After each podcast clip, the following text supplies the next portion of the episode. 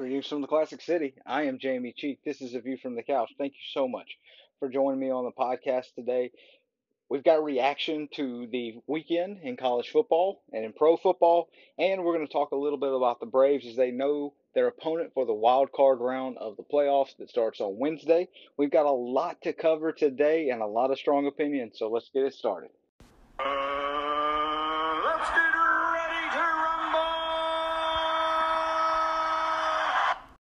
We're going to start with uh, my reaction to Georgia's victory, 37 to, tw- to 10, excuse me, 37 to 10 over Arkansas on Saturday afternoon. Uh, man, it would be pretty cliche to say that it was a tale of two halves or it was the best of times and the worst of times. The reality is, it's just the most confusing of times because I cannot remember over the past 20 or so years that I have been following Georgia football weekly a a half of football that looked even as close as bad as the first half did against Arkansas. And you know, Kirby Smart said after the game that the quarterback position, he says it many times, but he, the quarterback position is the most overvalued and over scrutinized position in all of football. And he said that in the context of saying that, hey, everything isn't on the quarterbacks. And so, obviously, in the time after the game, the, the, the fact that Mathis was replaced in the game, a lot has been laid at his feet for that first half. But the reality is, it was a group effort, offensively and defensively, that made that all, that first half as discombobulated as it was. Because the reality is, while the defense was solid, they still gave up a touchdown on a drive that featured well, not one but two pass interference calls. And they end up allowing, you know, for at least a drive, they allowed uh, the quarterback for Arkansas, Feleipe Franks, to look like he was actually good at football when we know that is not the case. But of course, the offense was the biggest issue, and, and, and it wasn't just Mathis. You know, there were penalties, there were missed blocks, there were poorly run routes, there was very poor run blocking, and the, and the running backs themselves didn't break a tackle that I could tell in the first half. So I went back and watched the first um, six possessions of the games, and those were the six possessions that D'Wan Mathis was the starting quarterback. And, you know, it was just bad all the way around. It was, you know, Mathis, I thought the first two possessions was pretty good. You know, the first possession, he, he had a couple of positive plays. He completed a couple passes. They got a first down. And then um, there's a false start that took him from third and four to third and nine. And he scrambles out of the pocket and gets lit up on the sideline. And on the the reason he had to scramble on that play was because James Cook, who is a junior, misses a block. He just he just completely misses the blitzer. So that one did not look good. Um, I mean, I, I say that the beginning of the drive looked good. There was some positive plays, but ultimately Mathis takes the huge hit on the sideline. The next possession, you know, you don't really get anything going. First down, there was a, a, run right up the middle for a one yard loss. The second, uh, second play of the drive, the throw out into the flat that was nearly picked off, probably should have been picked off, and if it was picked off, it would have probably gone in for a, a pick six. And then on third and eleven, no one's open. The the line did a pretty good job this time of giving Mathis time, but nobody's open. Scrambles to the right, gains 10 yards on third and 11, and steps out a yard early after being told, hey, stop taking those big hits like he got in the first drive. So after that, it got pretty bad for Mathis, just inconsistent, no more. After the second drive of the game, actually after the first drive of the game, there were no called quarterback runs. So I think while there were issues with the offense, there was issues with the execution. Of course, there was issues with all the penalties. I think there was also issues with the play calling because Mathis looked discombobulated on his third and fourth and fifth drives and at no point did they seem to be able, from a play calling standpoint, to hit the reset button and get him back feeling comfortable. He had a couple of positive plays in there, but they never called another run where he could just go out there and have superior talent and, and pick up some yardage and get some confidence.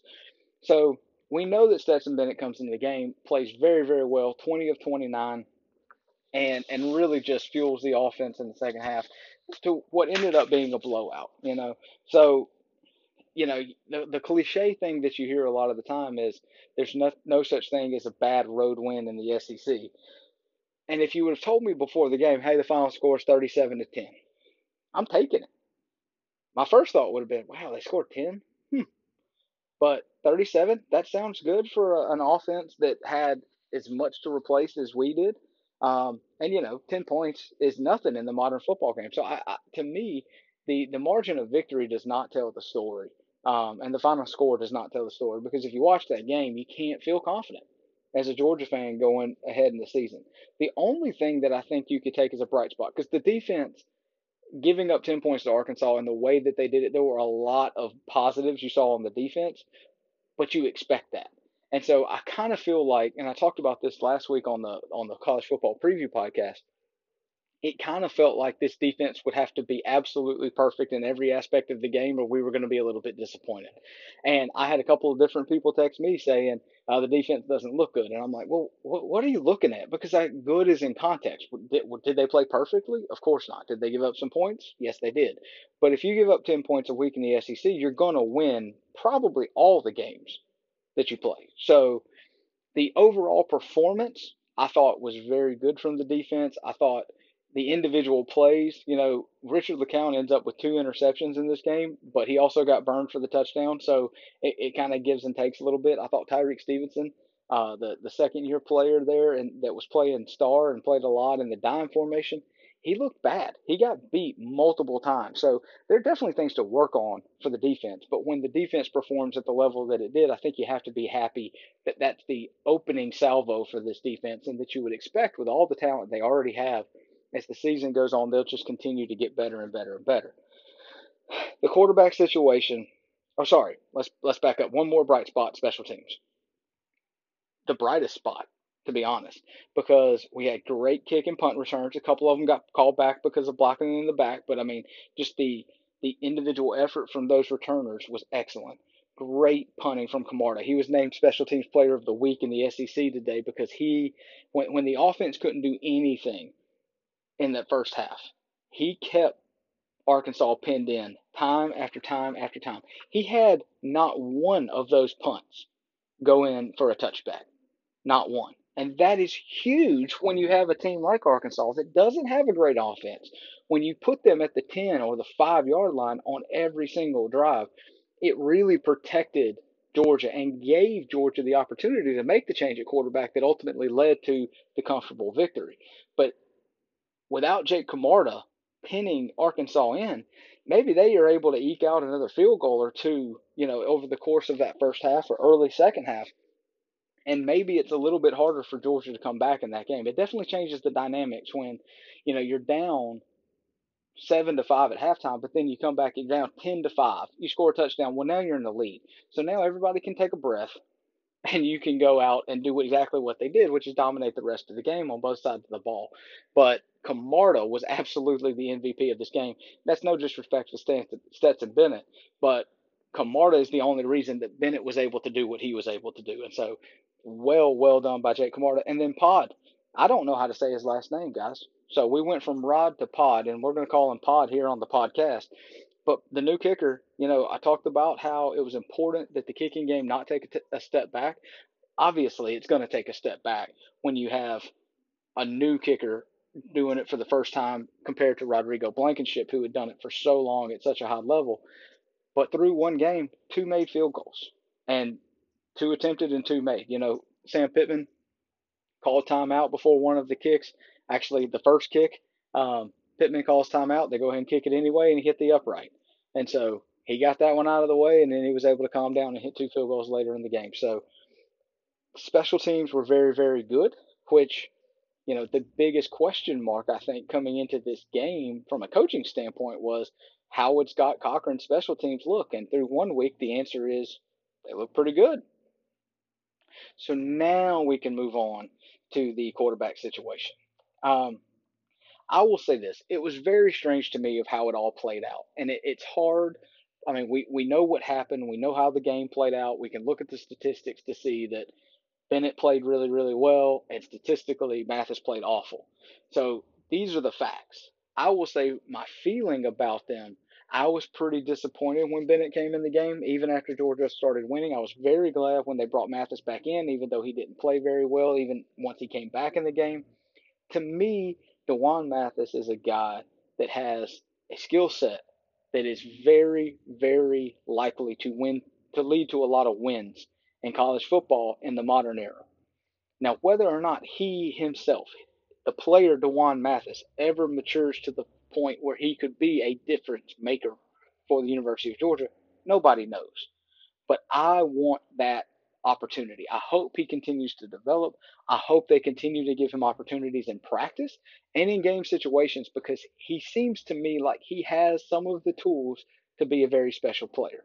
He obviously got completely and totally overwhelmed in this situation on Saturday. I mean, it's an SEC environment. He has not played a meaningful football game in two years since he was in high school. And all of a sudden, a year removed from brain surgery, he's out there as the starting quarterback. So maybe there needs to be more time in the film room. Maybe he just needs more in game experience. I don't know. But I saw glimpses, however brief they might have been, of something that I am interested in as a fan of the University of Georgia, which is a true dual threat quarterback. Now, the reality is he's not ready for prime time, and he's there's no way in the world he can start against uh, Auburn this weekend. So I just thought it was really strange how quickly they moved away from him. Um, now it worked, so you can't really criticize Kirby for moving away from him because he pushed exactly the right button, and Stetson Bennett played very, very well. Um, I don't know when you see the coaches film and you can see the whole field. I don't know if there were just easy passes that Mathis wasn't attempting or if there were open guys that he was missing, but it seemed completely like a completely different offense when Bennett came in the game. Moving forward, the news came out just today that JT Daniels, and this is the exact wording, will be cleared for the Auburn game. And Kirby said he doesn't know what that means as far as who will start against Auburn. Um, I personally am already sick and tired of the Kirby tea leaves when it comes to the quarterback situation. When the depth chart came out on Saturday, it read D'Wan Mathis or Stetson Bennett or Carson Beck or JT Daniels. I understand gamesmanship. It's fine with me. But at, at some point, you're lying to your fan base. And I, I think that's where, for me, as long as you're winning, this stuff that Kirby keeps doing, closed practices, you know, only letting the media have a couple of minutes, being very short with people, and not really giving real answers in press conferences. That stuff only wor- works when you're winning and winning at the highest level. And I'm starting, even with a 1 0 record, I'm starting to get kind of tired of not answering these questions because it's at this point when you see the way that team played at the beginning of the game and then he's saying for weeks we don't know who our quarterback is. Well you you sure played like it in that first half coach. So i don't know. Maybe he's telling the truth and we all just think he's being cheeky but at the end of the day i wish he would just come out and say stetson's the guy this week. It's his job to lose. Jt looks like he's going to be able to go. D'Wan's still in the mix. Whoever has the best week of practice, or that's who's going to play on Saturday. I would be fine with that because I think that's probably the, the situation. I think what we really have when we look at the quarterback situation at Georgia is just an absolutely insane fan reaction, or, or I guess uh, kind of a fan assumption over the last few weeks that, that, that definitely influenced me. So I am a member of UGAsports.com. I enjoy the content that they put on their website. It's a rival site, the, the Georgia rival site. And their message boards are fantastic. And if you listen to, they have a podcast every week with Jim Donnan. And for the last couple of weeks, Donnan said, Hey, I'm excited about Mathis. I've heard good things about Mathis.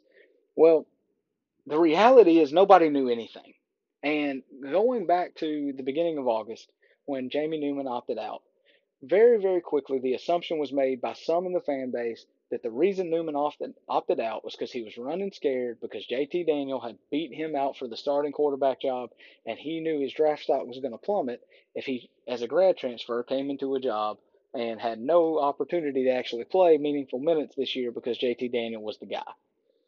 Well, about two and a half weeks ago, when it was obvious that JT Daniels wasn't going to be cleared and it was going to be D'Wan Mathis, then the fan base shifted and it was like, oh, it wasn't Daniel that was going to beat out Newman. It was Mathis. Oh, good to know, man. Mathis, he, he's going to be really, really good. Well, you know, about 45 minutes after kickoff uh, on Saturday afternoon, we all realized that, you know what? Jamie Newman was going to be the starting quarterback of this team. And the fact that he isn't means that this offense isn't as good and isn't as far along as they would be had Jamie Newman been here. Now, it's not Newman's fault that he opted out, but I think the fan base needs to take a big breath and understand that him opting out had nothing to do with the fact that this wasn't going to be his job. Because unless JT Daniel plays this weekend and goes on to be a contender for the Heisman, I don't think we can assume at this point, a week into practice, when Newman actually opted out, that anybody had beat him out for that job. I think Jamie Newman did what he thought was best for him, and I have no problem with that. But for the fan base, you saw what D'Wan Mathis is right now. If what we've been saying for the last two weeks, that he won this job, not that he got the job because Daniel wasn't healthy, if he won this job, Georgia's in a bad situation at the quarterback position, and I don't know how quickly it'll get better. Today, when the news comes out that Daniels is cleared, everybody on the message board, everybody on social media is, well, all right, he'll come in and he'll start. Maybe he will. The one thing that Saturday did show us is that Kirby is prepared to make changes if something's not working. And as a Georgia fan, I take some solace into that because I'll be honest with you, if he would have had that same thought process in 2018 that Justin Fields would still be on the field at Georgia and we wouldn't be talking about any of this. But when Fromm struggled during the 2018 season, he wasn't going away from Fromm no matter what, and and Justin Fields never got an, a real opportunity at Georgia. The fact that when Mathis struggled on Saturday, he was willing to put Stetson Bennett in there means to me that Maybe Kirby's learned something over the last couple of years. So he may start Stetson and he may end up going to JT, or he may start JT and go to Stetson, or D'Wan Mathis might get back in this mix. I don't know. But as long as we got the best guy on the field, the guy that's playing the best and gives us the best chance to win, I think as a fan, that's all you can ask for. However, we have to stop assuming that Kirby is playing games here. He didn't keep JT Daniel out for an extra week to get ready for Auburn. He's not messing around here. Our quarterback situation is not good. We need to accept that and go forward understanding that this is not going to be a year where we're going to blow people out 55 to 3. Now, we could still win a lot of games, and I still think we will win a lot of games, but it's not going to be easy, and the fan base better get ready for that because let's be honest, Arkansas is, if not the worst team in the conference, one of the worst teams in the conference. And for a half of football, we looked like we were neck and neck with them. So we're going to talk a little bit more uh, about obviously the quarterback situation as it progresses throughout the week, and we'll have a full Auburn preview on the college football preview show on Thursday. But for now, let me just leave you with this kind of thought for this season. We saw on Saturday a team that is in transition. And the one thing that I think I can say with some confidence is this is a new offense. I talked about that on Thursday about I'm I'm interested to see the the philosophical way that Todd Monken runs his offense. And while there was so much of it, and you and, and, and listen, please hear me. I am not saying that Monken sucks and we should go ahead and start looking for somebody else. Quite the opposite. I'm talking about philosophy, not execution now. Georgia threw the ball 47 times on Saturday. As bad as we were in the first half, as good as it was in the second half, Bennett was 20 of 29. So that means that on the road in the SEC with a first time starting quarterback, that starting quarterback in D'Wan Mathis threw the ball 18 times. Go back and look at Jake Fromm in 2017, the year that we were playing with a championship level defense, a lot of experience on offense, and eventually made it all the way to the national championship game with a freshman quarterback. Look at how many games. I mean, Mathis didn't even play the first half, but if you if you just take his stats from the part of the first half that he played, and then pro- and project it over a whole game, you're not going to find any games outside of the Missouri game in 2017 where Jake Fromm threw over 36 passes. And in the first game with D'Wan Mathis, that was the pace he was on. And with Bennett playing better in the second half, Georgia threw the ball 47 times. This is not your 2019 or 2018 or 2017 Georgia offense. This is a new philosophy. It's not exactly the air raid that we saw between Mississippi State and LSU, but Georgia's offense is different. It's going to be different. It's going to be more centered on passing. It's not all going to be 40 yards downfield and all of that, but it's just going to be passing based, and we have to get ready for that. Hopefully, Georgia will still be able to run the ball effectively, but I think the days of kind of using the statistic, I think at one point Mark Richt had only lost three games in his career when Georgia had a running back go over 100 yards. I'm not sure how often we're going to have backs go over 100 yards anymore. You know, I thought Zamir played really well in the second half. He ended up with like 70 something yards for the day. I mean, we'll we'll have guys go over 100, but this is not going to be a run based offense anymore. It's going to be a pass based offense, and we're going to use the pass to set up the run. And even late in the game, Georgia was still throwing the ball. And to me, that does signal a shift in philosophy when it comes to offense. Now, whether or not that's a good thing, I'm not exactly ready to say yet, but I think it's obvious, even after one game, there is a different offense for the University of Georgia. The last thing I want to say about the first week of college football, as it pertains to Georgia and it pertains to everybody, take a breath. We have one game sample size. After this week, we will have 100% more information about this team, about the offense, about the defense, about the special teams. The most egregious error that fans make in football is drawing too many conclusions from the first game of the season. It's a long season.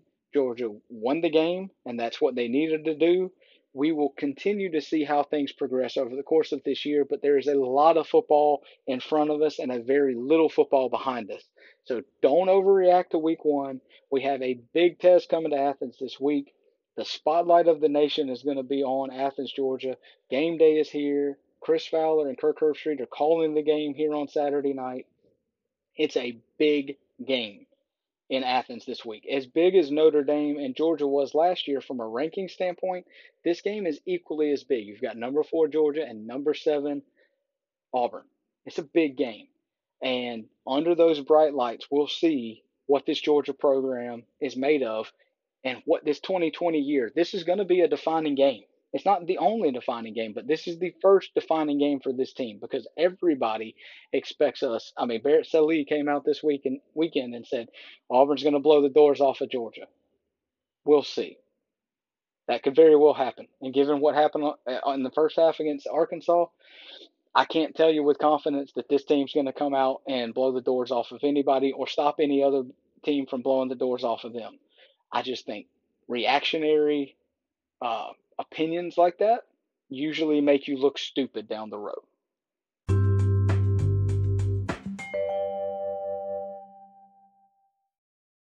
Move on to our second segment today, and I'm just going to tell you right now it's going to be a pretty short segment. The Atlanta Falcons managed to lose yet again for the third week in a row, and in the second week in a row, they lost the same way. Uh, the Falcons led by 16 points in the fourth quarter and managed to lose by three to the Chicago Bears uh, on Sunday. And Dan Quinn's team is now 0 3. They have had at least a three game losing streak in four of the five seasons under Dan Quinn. Um, it may be defensive issues in the second half. It may be second half offensive issues. It's definitely leadership and culture issues. But the reality of the Falcons franchise right now is that there are issues. And it's not my job to figure out what the problem is. But the Falcons were in position to be 3 and 0 and they're 0 and 3. And that doesn't happen in the NFL. The NFL is a league that is built from its schedule to the way the draft is set up to free agency. The league is built for eight and eight, and to underperform as much as the Falcons have underperformed in the first three weeks of the season, you would think that they would have screwed up and won one of those games. Maybe not Seattle. Seattle's a really good team, but they had the game against Dallas, won. They had the game against the Bears, won. And the fact that they couldn't finish those two games out, and the fact, especially yesterday, that they managed to lose exactly in the same way that they had lost the previous week shows that nothing changed. Nothing changed with the mentality of the team. Nothing changed with the mentality of the coaching staff. Nothing changed from week two to week three for you to come out and do that same exact thing again. And now we have to at least consider what I am about to say. And I am, I want to be clear. I'm asking questions. I'm not drawing conclusions. But as of today, if the NFL season ended today, the number one pick in the 2021 NFL draft would belong to your Atlanta Falcons. And there is a certain quarterback at Clemson who is uh, presumed to come out of Clemson this year and be the number one pick in the 2021 NFL draft. And if this season continues, and I don't think it actually will, but if this season continues to spiral in this way, Arthur Blank, he's going to fire Dan Quinn. That it's a question of when, not if. But whenever he hires his new coach, you have to wonder if they will hit the reset button on this franchise. And you can hit it in multiple ways. You can go draft Trevor Lawrence, keep Matt Ryan for an, another year, and let Lawrence kind of ease into it. You can draft Trevor Lawrence and trade Matt Ryan. I, I mean, Matt Ryan is a fantastic quarterback. I, I wonder what you could get for him. Maybe another first round pick. Calvin Ridley has been playing really well. Do you go ahead and trade Julio Jones?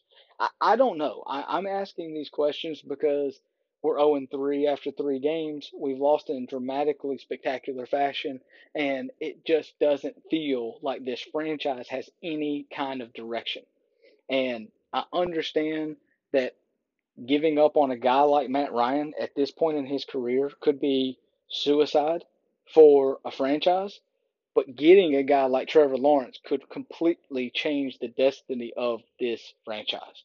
So it's at least something that has to be considered if this season continues to go in this direction. Now, there's a lot of games left, 13 games left. And if history shows us anything, it's actually that what we can expect from this team is that it will bounce back and that it will end up somewhere between 6 and 10 and 8 and 8 not good enough to make the playoffs and actually make a run in the playoffs, but too good to get a viable draft pick that's really going to change the situation of this team on the field. Where the Falcons are exactly where the Atlanta Hawks were for about a decade, uh, at, to the from the early to early 90s into the early 2000s, which is to say that they are in sports hell. They are not good enough to compete with championships, but they're too good to get number one overall draft picks. So it's going to be interesting to see not only when Arthur Blank finally makes the decision to let Dan Quinn go, but then what the direction of the franchise is because you have an aging starting quarterback, you have an aging star receiver that you are paying a lot of money to. Do you think there's time to bring in another coach while those two guys are still in their prime and win? And it's a tough question because you would definitely be losing probably two seasons of Matt Ryan's prime and probably two or three seasons of Julio Jones' prime. So I don't want to see those guys go, especially Julio.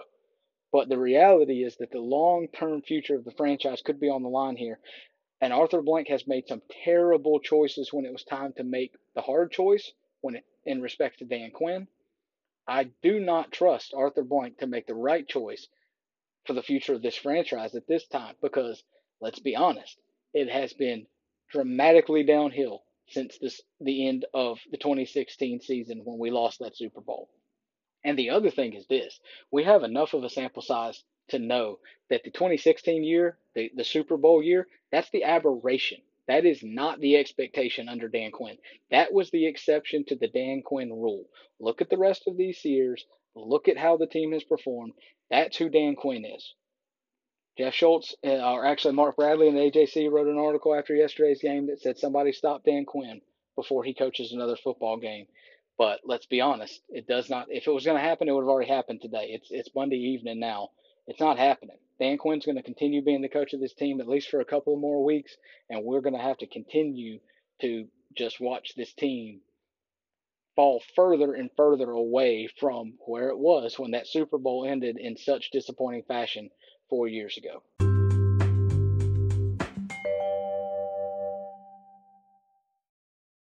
moving on, we're going to talk about the Atlanta Braves. They finished out the season with uh, a series loss to the Red Sox uh, in a series that did not matter, um, as the Braves had already clinched the uh, the number two seed uh, in the NL playoffs. And after all of the games were done on Sunday afternoon, the matchup was probably the one that most Braves fans uh, who have been paying attention were the least excited about and kind of the team that you hope the Braves avoided which is the Cincinnati Reds. Uh, so it will be the Braves and the Reds. They will have first pitch of game one on Wednesday at noon because, you know, why not? There's nothing like some lunchtime baseball. There's no crowd anyway, so I, you can't call it a businessman special. I guess it's the uh, quarantine man special. But um, that's going to be game one. It's going to be Max Fried against Trevor Bauer. And so in this new playoff format, we, we really don't know what to expect. But kind of just kind of playing it out here. Game one is always important in any series, but in this series, it's exponentially more important than even in a you know in a five game series because you're one game away. You win game one, you're one game away from advancing. But I think what I want to talk about a little bit is just the, the, the what losing game one will do not just to the Braves, but just to any team. Because once you lose game one, you are now in a win or go home situation, which means that you have to manage the game differently. Your players feel differently when it's an elimination game. So for the Braves, if if it does happen that Bauer beats the Braves in game one, you got Ian Anderson going out there in game two, and and you can't let him struggle even a little bit. If he gives up two runs in the first inning, he's out of the game. And in every situation throughout the game, you have to go with your best pitching option at that moment, which means that you can burn your bullpen up just trying to survive. Which means that if you lose game one and somehow you manage to win game two, you could absolutely find yourself in a situation where you're in a horrible spot in game three with maybe your best relievers already pitching in back to back days and having to turn around and try to go out there and do it three days in a row because you had your back up against the wall. So I don't think it's all on Max Fried, but I definitely think it's all on the Braves to go out there and win game one for the first time in a very long time. The Braves, as you know, have not won a playoff series since 2001 when they beat the Astros in the divisional round of the playoffs, only to lose in the NLCS to the eventual world champion Diamondbacks. So here we are again, trying to break a nearly 20 year old uh, losing streak in the playoffs. The Reds and the Braves have a very interesting matchup. Everybody knows how bad the Braves pitching is. Uh, they are the worst in the history of baseball. That's what I have written down here. I don't know that that's statistically true, but boy, it feels like it. Um, the Reds have the number two pitching staff in the National League uh, based on ERA. Now, their win loss record isn't great. You know, when you see that Bauer's ERA is sub two, but he was five and four on the year, he's got two complete game shutouts. Um, so he can't. You can get to him a little bit. I mean, he lost four games, but he lost four games this year because the Reds have the second worst offense in the National League, and the Braves have the second best offense in all of Major League Baseball. So it really is a strength versus strength and weakness versus weakness kind of matchup here. As the Braves pitching staff that has struggled all year is going to go up against a Cincinnati Reds offense that has struggled all year, and this vaunted off or uh, starting pitching for the Cincinnati Reds is going to have to figure out a way to get outs in this great Atlanta lineup. So it should make for a very interesting season or series. And if I was a neutral, this probably would be the series that I'm the most interested in.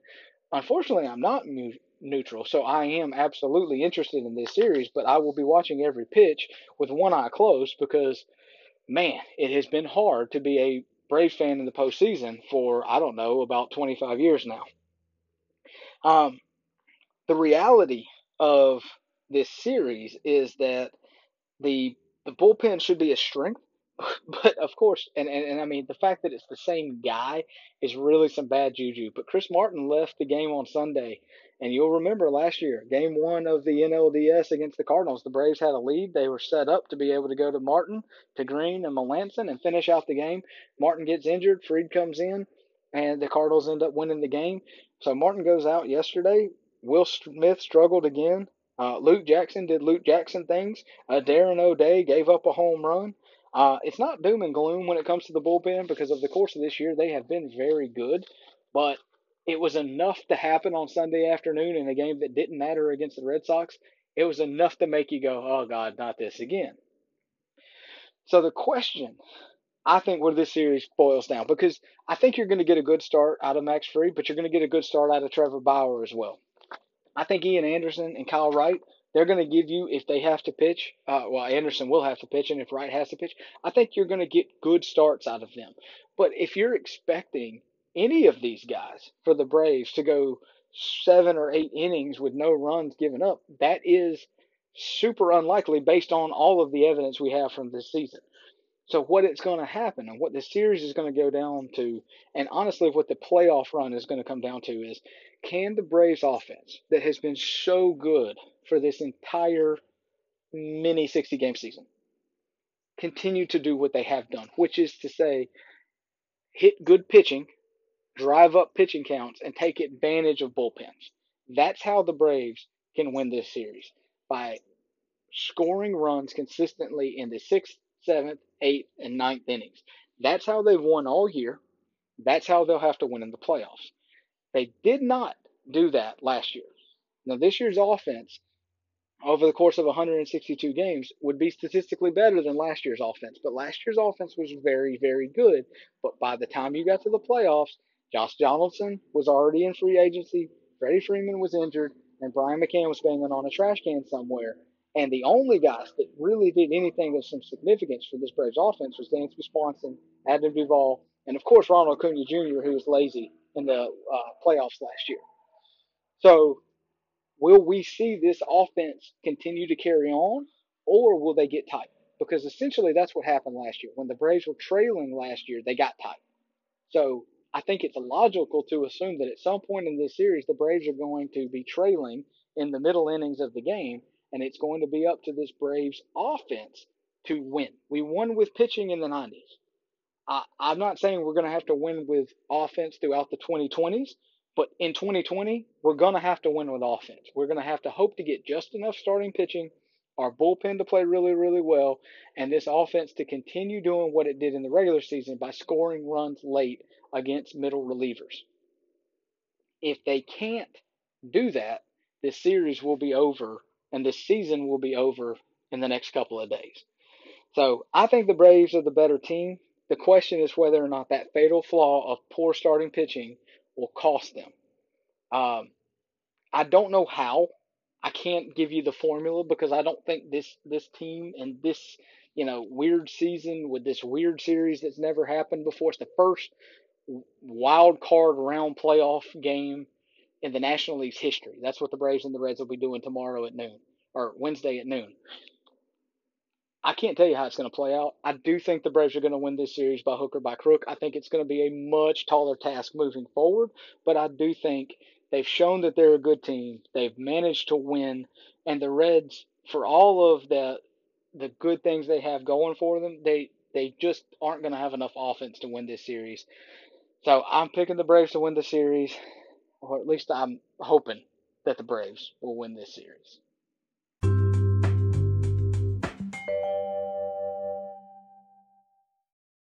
Finish up today's episode with things I think I think.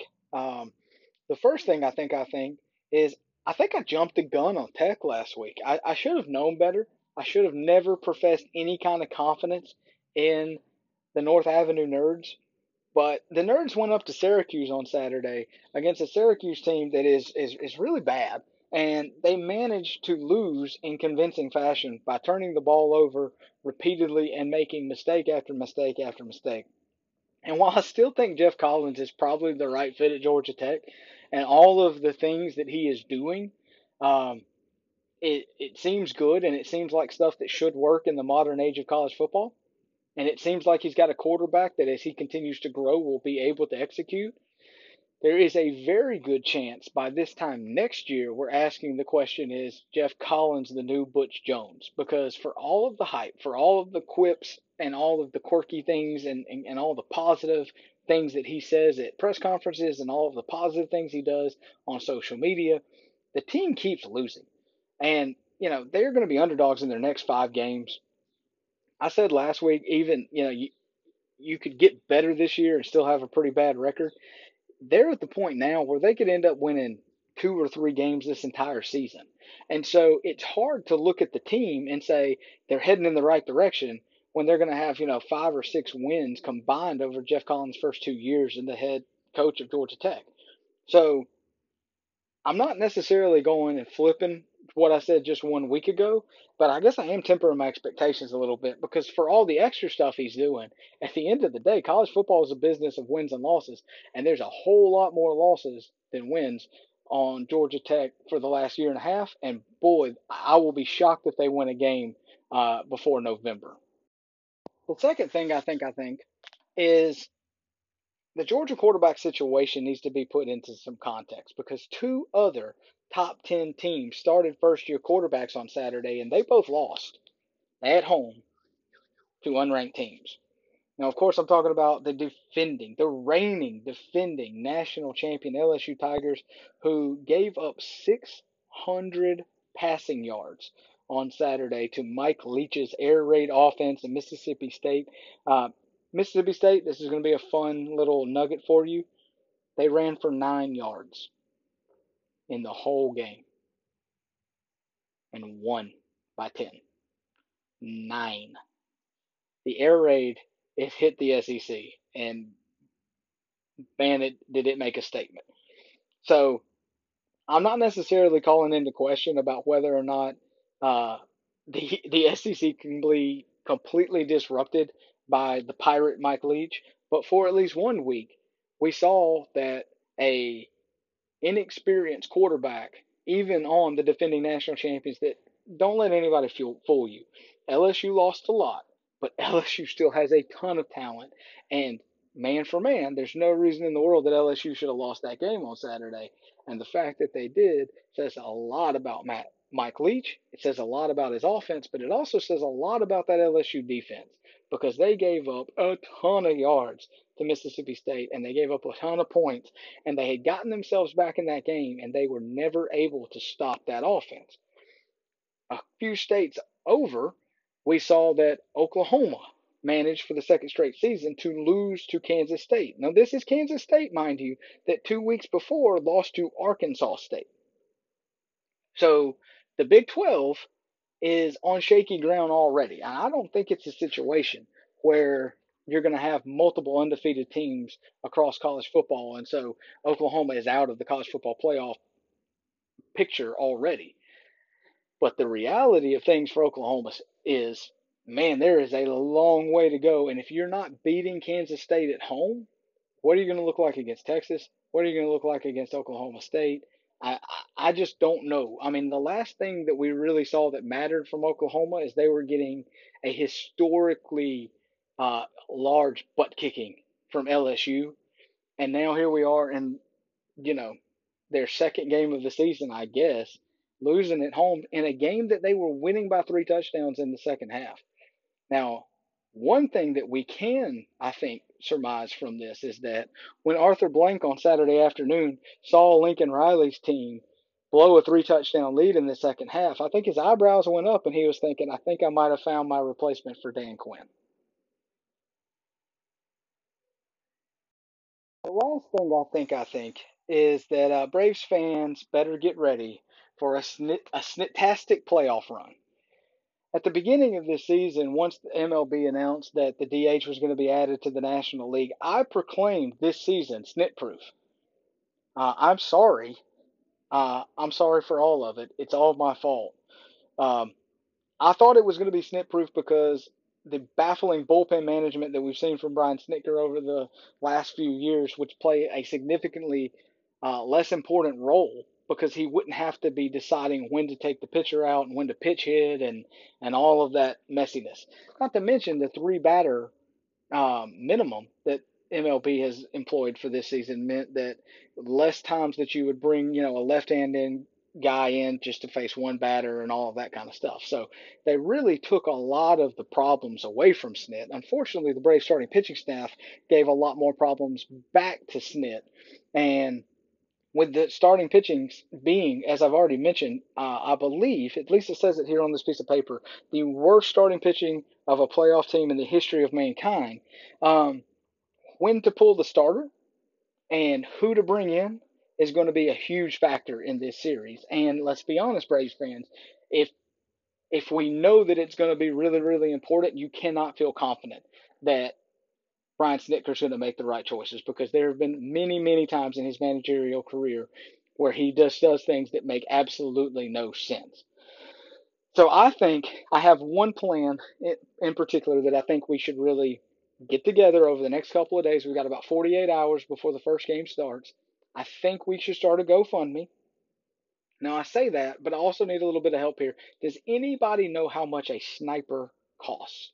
I'm talking about a sniper fully equipped. They got to have their own gun and rifle. I can't be supplying people with guns and, and bullets and all of that kind of stuff.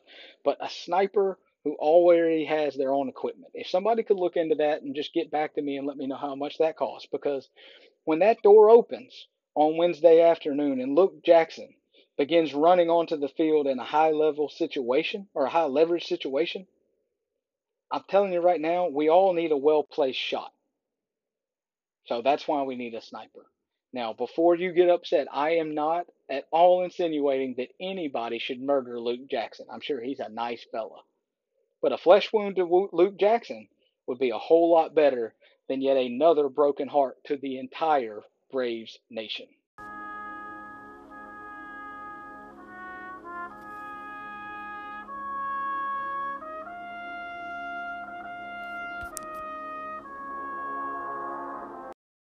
Thank you so much for listening to the podcast today. I really appreciate it.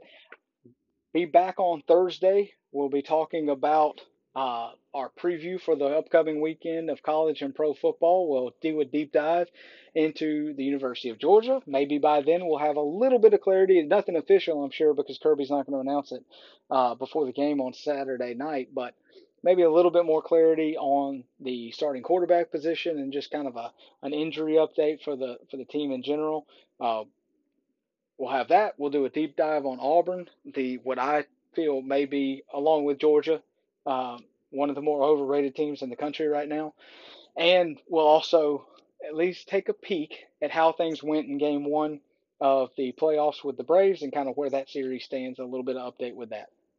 Thank you so much for listening today. I hope you're having a good week and go dogs.